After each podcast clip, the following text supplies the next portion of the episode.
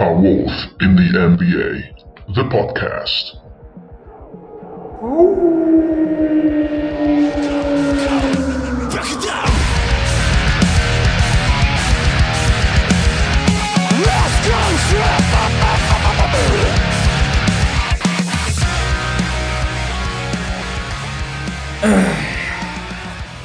Non ce la posso.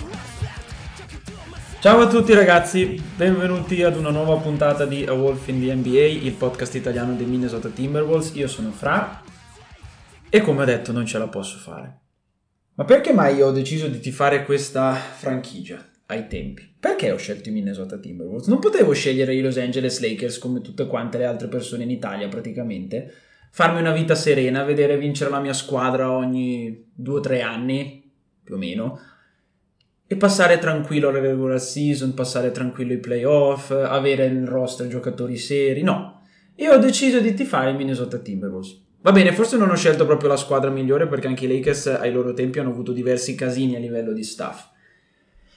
Però, a meno che non abbiate vissuto in una scatola nelle ultime 18 ore, diciamo, probabilmente saprete che Gerson Roses, quello che fino alle 9 di ieri sera era il nostro President of Basketball Operations, dalle 9 di ieri sera è un disoccupato perché è stato licenziato. E che dire? Cioè, perché? Perché Minnesota? Perché fate queste cose? Perché vi comportate così? Ma tu puoi, come franchigia, a 5 giorni più o meno dall'inizio del training camp, a 10 giorni più o meno dall'inizio della pre-season, a un mese più o meno dall'inizio della regular season, tu come puoi licenziare all'improvviso, perché questa cosa, e dopo vedremo che che se ne dicano, è, è, è, un, è all'improvviso, è inaspettata. Come puoi all'improvviso licenziare il tuo general manager? Lo so che non sono stesse, la stessa identica cosa, ma lasciatemelo passare per comodità che non ho voglia di ripetere President of Basketball Operations ogni volta. Tu come, come puoi fare una mossa del genere? Ma come cazzo, perché siamo così disfunzionali come franchigia? Perché io pensavo di poter arrivare tranquillo ad ottobre, godermi la mia regular season, dicendo, avendo delle speranze, avendo un ottimismo per questa squadra e prima, persino prima della regular season i Minnesota riescono già a essere imbarazzanti.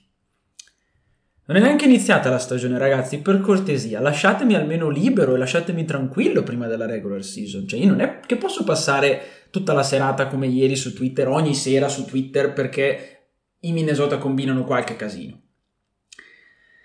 Ma comunque, cerchiamo di mettere un po' di ordine in tutta questa storia, anche se, vi dico già, secondo me la verità non la scopriremo mai, o comunque non la scopriremo adesso, non la scopriremo nel prossimo futuro, perché ci sono delle cose che non tornano qui.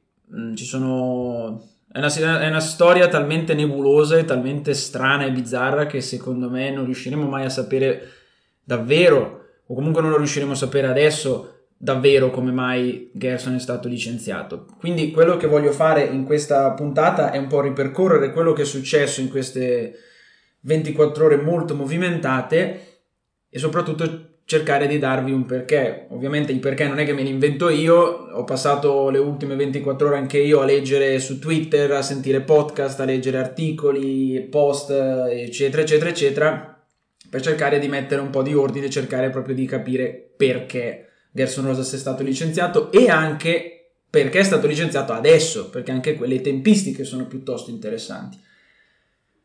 Dopo vi dirò anche cosa sono i prossimi immediati passi di Minnesota e vi dirò, vi faccio un ultimo commento in conclusione della puntata eh, in cui vi dico come la penso su tutta questa storia, anche se un po' da come avevo iniziato questo episodio dovreste anche eh, supporlo. Dunque, cosa è successo? Ieri sera alle 9, Wash Bomb. Wash twitta una cosa tra molto laconicamente twitta semplicemente Minnesota has dismissed GM Gerson Roses, team says. Basta, Minnesota ha licenziato il GM Gerson Roses, basta. Dice la squadra. Io poi tra l'altro, io questa cosa non è che non avevo la notifica, come si dice, l'allerta per le notifiche di, di Wojnarowski, quindi mi scrive Rico e mi fa ho letto bene E quando io ho letto questo messaggio ho detto, ecco, è successo quello che non volevo che succedesse, cioè la trade di Ben Simmons, chissà, mi, mi ero già lì a pensare chissà chi è andato via, poi vado a vedere e, e c'è questa cosa qua di Gerson Roses. E io, beh, non sapevo cosa dire, perché non mi aspettavo, cioè questa era proprio una delle cose che meno mi sarei aspettato in questo periodo, in questo momento almeno. Comunque poco dopo il tweet di Wojnarowski si uniscono Shams uh, Sharania dei, dei Athletic, si unisce ovviamente il nostro John Krasinski, si unisce Dane, insomma si uniscono tutti e subito dopo comunque arriva anche la conferma ufficiale da parte dell'account uh, dei Timberwolves in cui twittano uh, Glenn Taylor che rilascia il, questa dichiarazione. Sto, sto, un po' traducendo dall'inglese al momento, quindi perdonatemi se non sarò eh, fluido. Oggi i Minnesota Timberwolves si separano dal President of Basketball Operations Gerson Roses, punto. Come una, da organizzazione, come organizzazione rimaniamo eh, impegnati a costruire una squadra vincente che, eh, di cui i nostri fans e la nostra città possono essere fieri. Basta. Tutto qui. Cioè, Già questo secondo me è molto significativo perché non c'è un ringraziamento, non c'è una frase di rito, non c'è niente. Cioè, qui è proprio non c'è neanche una parola praticamente su Gerson Roses, cioè non c'è neanche un, un, né negativo né in positivo se ci fate caso. Dice semplicemente ci siamo separati. Come organizzazione continuiamo comunque a cercare di vincere. Punto. E già qui io avevo iniziato ad annusare un'aria abbastanza strana perché sia il fatto che Gerson è stato licenziato di fatto all'improvviso inaspettatamente, sia il fatto che Minnesota stesso come, come, franchigia non abbia di fatto usato nulla delle solite parole di rito che si dicono quando si saluta un, un giocatore o un membro dello staff, mi facevano pensare qua c'è qualcosa di strano. Comunque dopo un'ora, tra l'altro, eh, mi, di nuovo Wojnarowski twitta novità su chi prende il posto di Rosas, ci arriviamo più tardi. Vabbè, quindi questo è quello che è successo, e va bene. Però la domanda è, perché ora? Cosa è successo? Per questa parte dell'episodio io mi, ehm, mi soffermerò tanto su quello che trovate o che potete trovare su un articolo di John Krasinski e di Shams Charania di The Athletic ehm, proprio su questa storia qui. Quell'articolo è abbastanza interessante, ma soprattutto io ritengo interessante una cosa che se non sbaglio ho visto in un tweet di Britt Robson, che anche lui lavora alla The Athletic, um, mi pare che sia lui. Comunque la cosa è che su Twitter si dice che John stava lavorando a questo articolo da settimane. Settimane! Ok? E cosa dice? O dice dicono in questo articolo i due? cercano di spiegare le motivazioni dietro al licenziamento di Rosas. Sebbene secondo me non spieghino granché le tempistiche, cioè non si spieghi come mai le tempistiche siano state queste, cioè all'improvviso praticamente, perché tra l'altro Ramona Shelburne di ESPN, di ESPN scusate, dice che ieri mattina Gerson Rosas era nel, nell'edificio, cioè era in palestra, cioè faceva, era al lavoro praticamente, stava facendo come se fosse una giornata lavorativa normale e la sera si è ritrovato disoccupato. Strano. In breve comunque il motivo è, attenzione, che diciamo che sono due. Uno secondo me che è quello valido e un altro che sicuramente non aiuta. Cioè, il primo valido, Rosas creava un'atmosfera lavorativa pesante. L'articolo è pieno di citazioni, di riferimenti a membri, fonti eh, non ben identificate che dicono lavorare con Rosas era una merda. Perché Rosas aveva un atteggiamento molto quasi dittatoriale, nel senso che si faceva come diceva lui, eh, se gli, non so, proponevi qualcosa, gli entrava da un orecchio e gli usciva da un altro, teneva all'oscuro eh, delle sue decisioni persino i membri del suo staff, di fatto comunque decideva lui cosa fare e cosa non fare. E questa atmosfera quindi a quanto pare era parecchio, parecchio, parecchio pesante.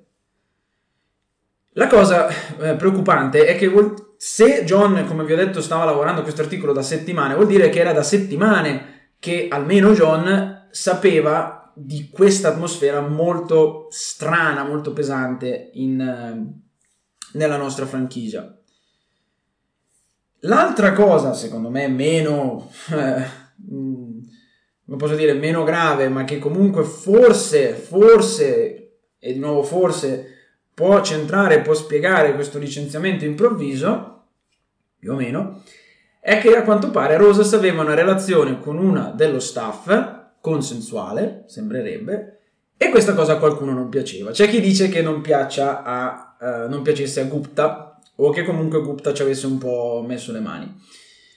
Perché questo è un problema? Uh, intanto perché Rosas è sposato, ha moglie e figli, e tra l'altro fa ridere anche pensare che Rosas è, continuava a dire we are a family, we are a family, noi siamo una famiglia, l'atteggiamento della famiglia in questa eh, in questa franchigia, eccetera, eccetera. Evidentemente l'ha interpretato in modo un po' strano, tutto suo.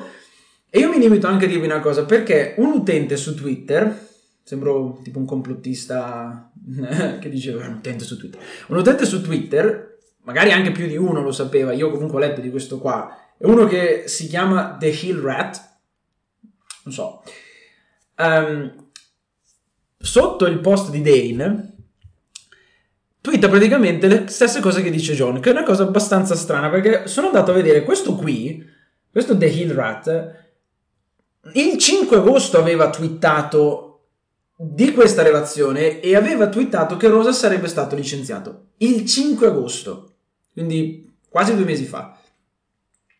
E dice in quel tweet, diceva, eh, si è divertito un po' troppo e verrà licenziato, dice così. Ieri, sotto il tweet di Dane sul licenziamento di Rosas, questo qui, questo The Hill Rat, ha scritto esattamente quello che poi John avrebbe riportato nell'articolo, perché dice eh, la cosa, ripete la cosa della relazione, dice che l'atmosfera eh, creata da Rosas in questi due anni era molto pesante, che tutti lo odiavano, e dice la decisione viene da Mark Lori. E dice addirittura Lori, questa cosa della relazione l'ha saputo da eh, Sachin Gupta. E voi direte chi? Sachin Gupta. Che è Gupta? Gupta era, perché adesso bisogna parlare con uh, l'era, uh, il vicepresidente dei Basketball Operations. E vi dicevo prima, uh, in Minnesota, dopo un'ora che hanno licenziato Gerson Roses, riporta Wojnarowski, hanno nominato Sachin Gupta come Head of Basketball Operations ad interim, quindi per il momento ad interim. E ESPN, Wojnarowski dice che adesso i Wolves eh, faranno una ricerca per trovare un rimpiazzo per Gerson Rosas, ma per ora l'interim sarà Gupta. Infatti eh, anche ehm, Glenn Taylor ha fatto di nuovo una dichiarazione dicendo, confermando questa cosa, dicendo che Gupta adesso diventerà il... prenderà lui praticamente le redini nel momento e nel frattempo mh, mm, si metteranno a cercare un sostituto. Chi è questo Gupta? Beh, a parte essere il vice, mh, mm, almeno fino a ieri, Uh, e ha due lauree, perché ha laureato in informatica al MIT e ha una laurea in economia a Stanford, non male.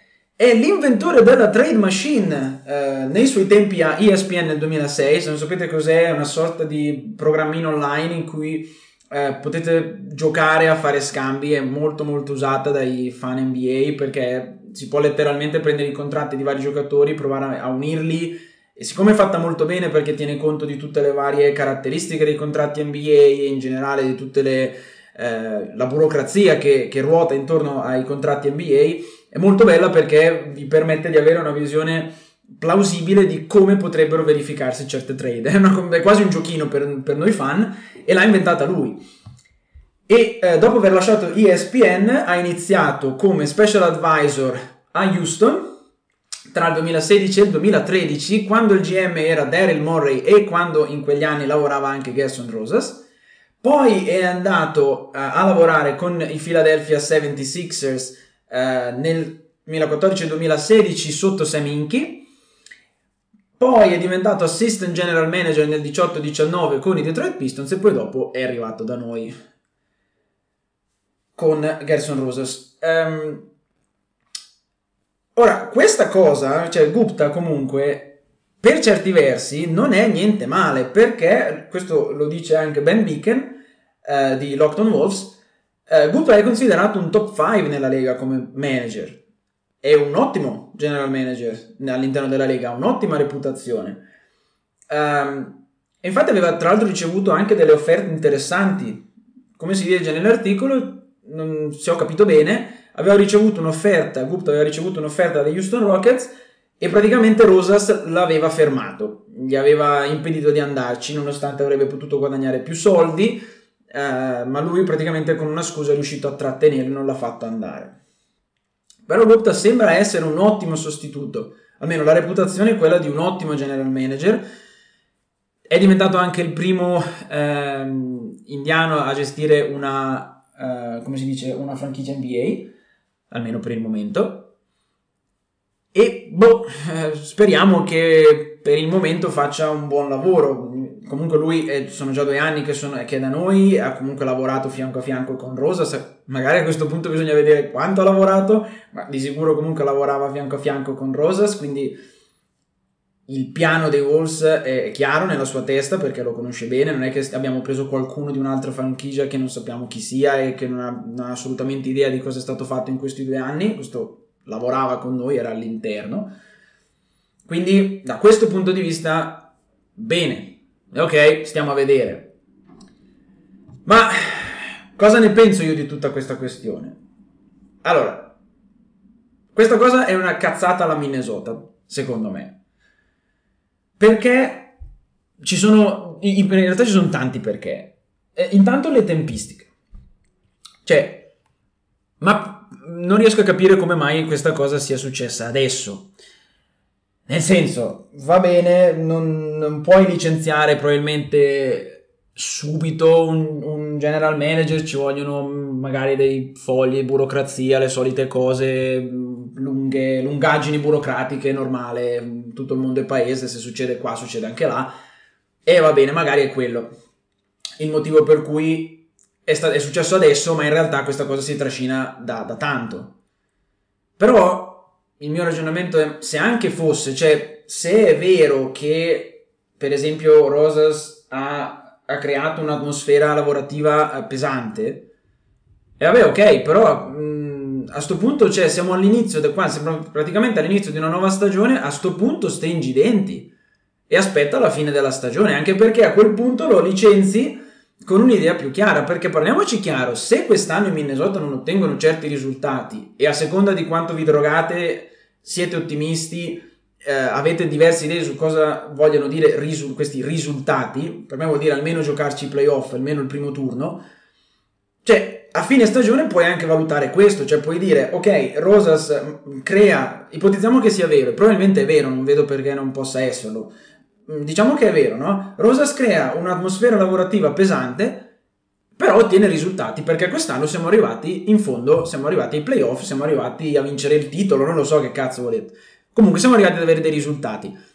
Oppure se le cose vanno male a fine stagione, prendi Rosas e gli dici: Senti, tu già crei un'atmosfera pesante che non ci piace, fai sentire male tutti gli altri, nessuno, nessuno, ti apprezza, tutti ti odiano. In più non ci fai neanche vincere perché sono due anni che con te i record fanno schifo levati dalle balle. E ti licenzio per una motivazione secondo me validissima a quel punto perché tu dici eh, ti abbiamo dato la possibilità di fare bene abbiamo pazientato di fatto a quel punto avremmo pazientato tre anni non ce l'hai fatta tanti saluti grazie.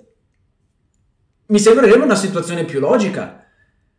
Poi oggettivamente io se io leggo che alcuni hanno un'idea di Rosas molto negativa dicono ha fatto malissimo in questi due anni. Secondo me no cioè, secondo me, con quello che ha avuto, tutto sommato, il, diciamo, ve la dico proprio chiara e tonda, il motivo per cui io sono ottimista per l'anno prossimo è che la squadra che abbiamo costruito, o meglio, la squadra che Rosas ha costruito, secondo me è una buona squadra. Quello che ha fatto Rosas, secondo me, in questi due anni è buono, cioè, con quello che aveva. Non venitemi a parlare di record, perché, cioè, i record, eh, ragazzi, abbiamo avuto i nostri giocatori più infortunati nella maggioranza del tempo che non sani, eh, abbiamo avuto l'infortunio di Towns due stagioni fa, l'infortunio di Russell, di nuovo l'infortunio di Towns eh, all'inizio della stagione scorsa dove, con una partita contro Utah. Poi Towns è stato fermo un mese per sto Covid del cazzo. Cioè, abbiamo avuto pratica Rosas comunque se la vogliamo mettere dal suo punto di vista ti potrebbe dire io ci ho provato a fare, a fare risultati però è ovvio che se i miei migliori giocatori sono fermi per tre quarti della stagione come pensate che riesco a fare un meglio di 23 vittorie e su questo secondo me c'ha ragione e poi se andiamo a vedere le mosse fuori, quali sono stati i suoi grandi, grandi errori secondo me? Secondo me pochi. Pochi sono stati i suoi grandi errori. Ha sbagliato sicuramente nello scegliere Colver, perché è stata una scelta buttata via, però è stato anche quello che ha preso Colver e è riuscito a trasformare Colver ed Hernan Gomez in Patrick Beverly. Cioè, secondo me si è rifatto. Ha scelto Anthony Edwards, ha scelto Jaden McDaniels, ha scelto Nasrid, ha scelto Leandro Bolmaro che magari è forte, ha scelto, comunque ha portato Malik Beasley e oggettivamente se Malik Beasley non avesse avuto i casini che ha avuto fuori dal campo sarebbe stato un ottimo giocatore in, in tutto, diciamo, perché comunque è un buon giocatore e, la, e comunque è qui per, per Rosas. Quindi, sinceramente, a me non sembra che Rosas sia poi così tanto male. Sull'articolo viene anche citato come ha gestito la situazione Saunders. Oh, ma io invece su come ha gestito la situazione Saunders, per quanto secondo me poteva magari farlo, gestirla un po' meglio e siamo d'accordo, ha fatto bene. Anche perché poi tra l'altro non diciamo cazzate, cioè Saunders non l'ha voluto Rosas, l'ha voluto Glenn Taylor, ok? Quindi l'ha voluto Glenn Taylor per la, tutta la questione familiare, flip, mica flip, eccetera, l'ha voluto Glenn Taylor, Rosas l'ha dovuto tenere per un po' gli ha dato la possibilità di dimostrare quello che poteva fare. Quando ha visto che questo qui non ce la faceva, ha detto: Buon ciao, non sei in grado, ti licenzio. Poteva farlo in una maniera migliore? Ok. Poteva farlo con tempistiche diverse? Ok. Ma comunque bisognava cacciarlo via Saunders e non ditemi che voi eravate d'accordo nell'aspettare fino alla fine della stagione dicendo speriamo di vediamo un po' cosa fa e poi a fine stagione lo licenziamo perché non aveva assolutamente senso era visto che eravamo a metà stagione praticamente quando è stato licenziato. Ha fatto bene a licenziarlo. Ha chiamato Finch, che secondo me è un ottimo allenatore, sta dimostrando de- comunque di essere un più che buon allenatore, sicuramente migliore di Sondes.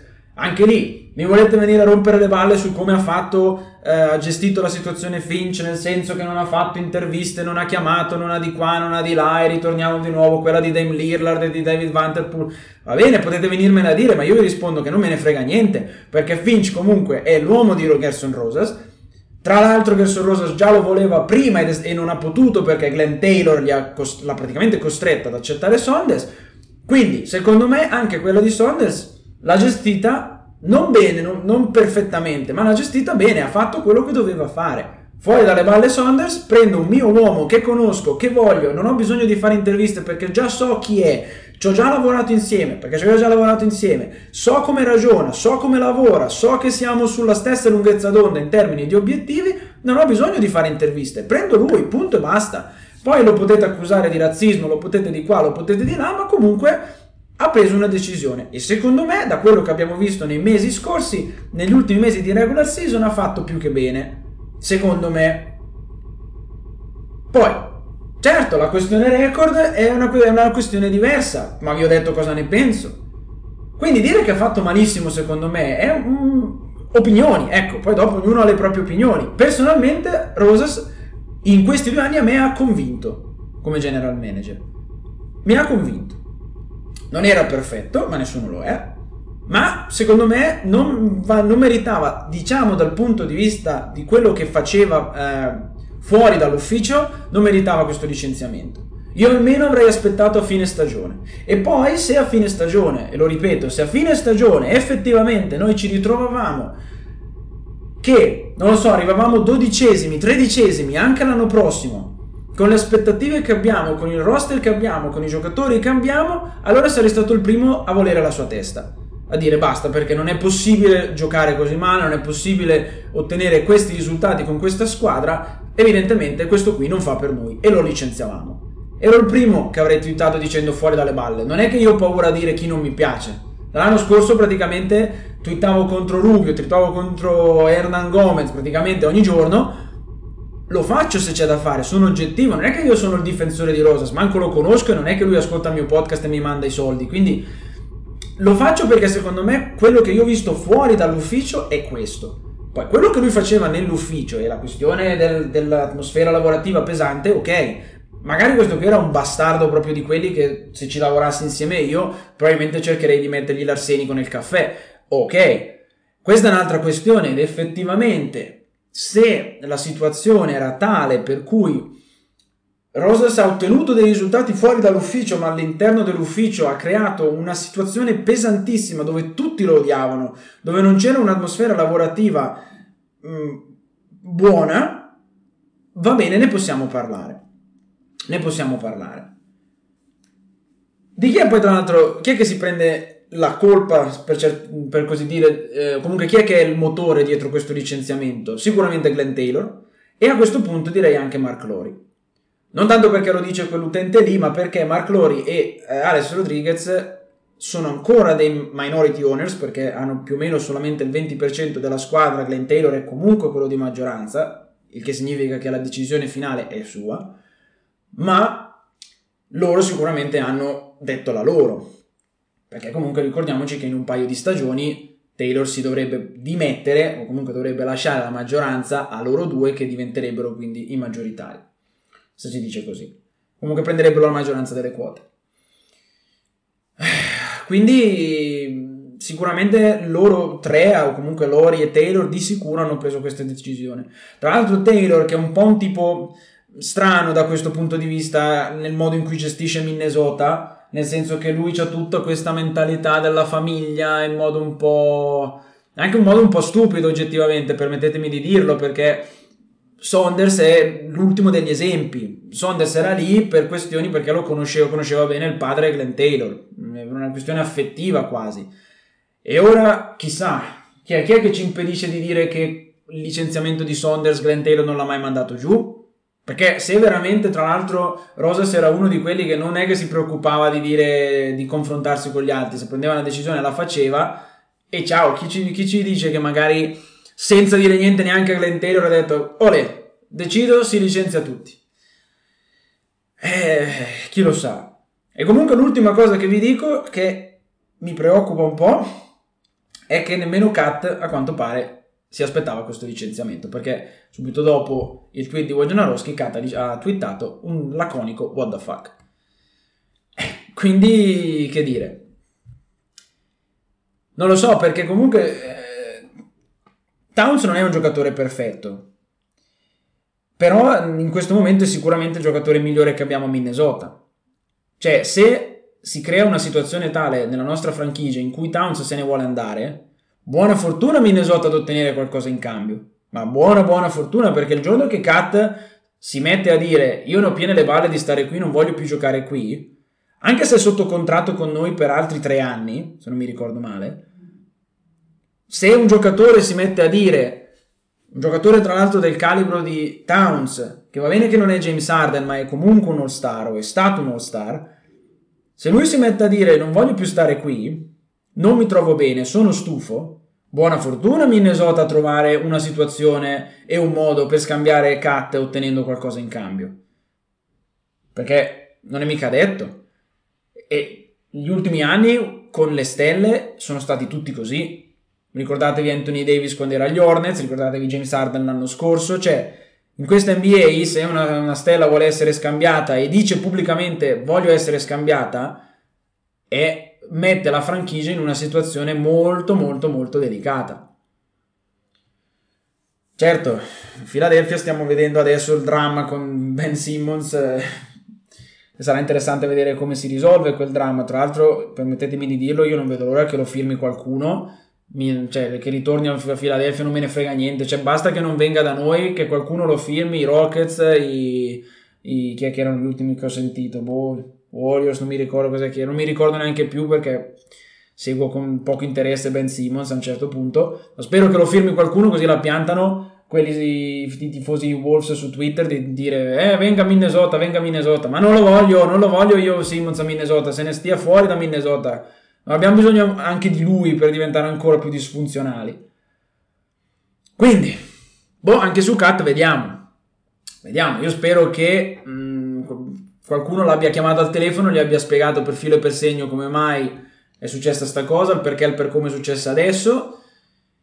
E speriamo che gli sia bastata come spiegazione, ma questa cosa a me preoccupa tanto, anche perché Rosas se ne va e la franchigia rimane comunque ancora in piedi tutto sommato. Se ne va Carlo Anthony Towns o Carlo Anthony Towns dice signori, mi sono anche un po' rotto le balle di stare qui, voglio andare altrove, si pronunciano giorni problematici in quel caso. Non lo so, fatemi un po' sapere anche voi se volete che cosa ne pensate di tutta questa situazione, magari vi ho, eh, vi ho fatto scoprire qualcosa di nuovo. Come sempre vi ricordo che se volete parlare con me mi trovate su Twitter H24 su uh, at. Mi dispiace per certi versi perché nell'ultimo episodio ho detto non c'è più niente di, parla- di cui parlare, ci sentiamo direttamente quando inizia la pre-season e poi boom, dopo due giorni succede sto macello, quindi questa volta non dirò niente, semplicemente mi limiterò a salutarvi. Ci risentiamo più in là, quando ci sarà qualcosa da dire, senza specificare se ce ne, che voglio bombe o che. E eh, fatemi sapere che cosa ne pensate, come sempre su Twitter. E ci rivediamo, ci risentiamo alla prossima puntata. Come sempre, anche se non stanno giocando e se sono estremamente disfunzionali, go Wolves! It down.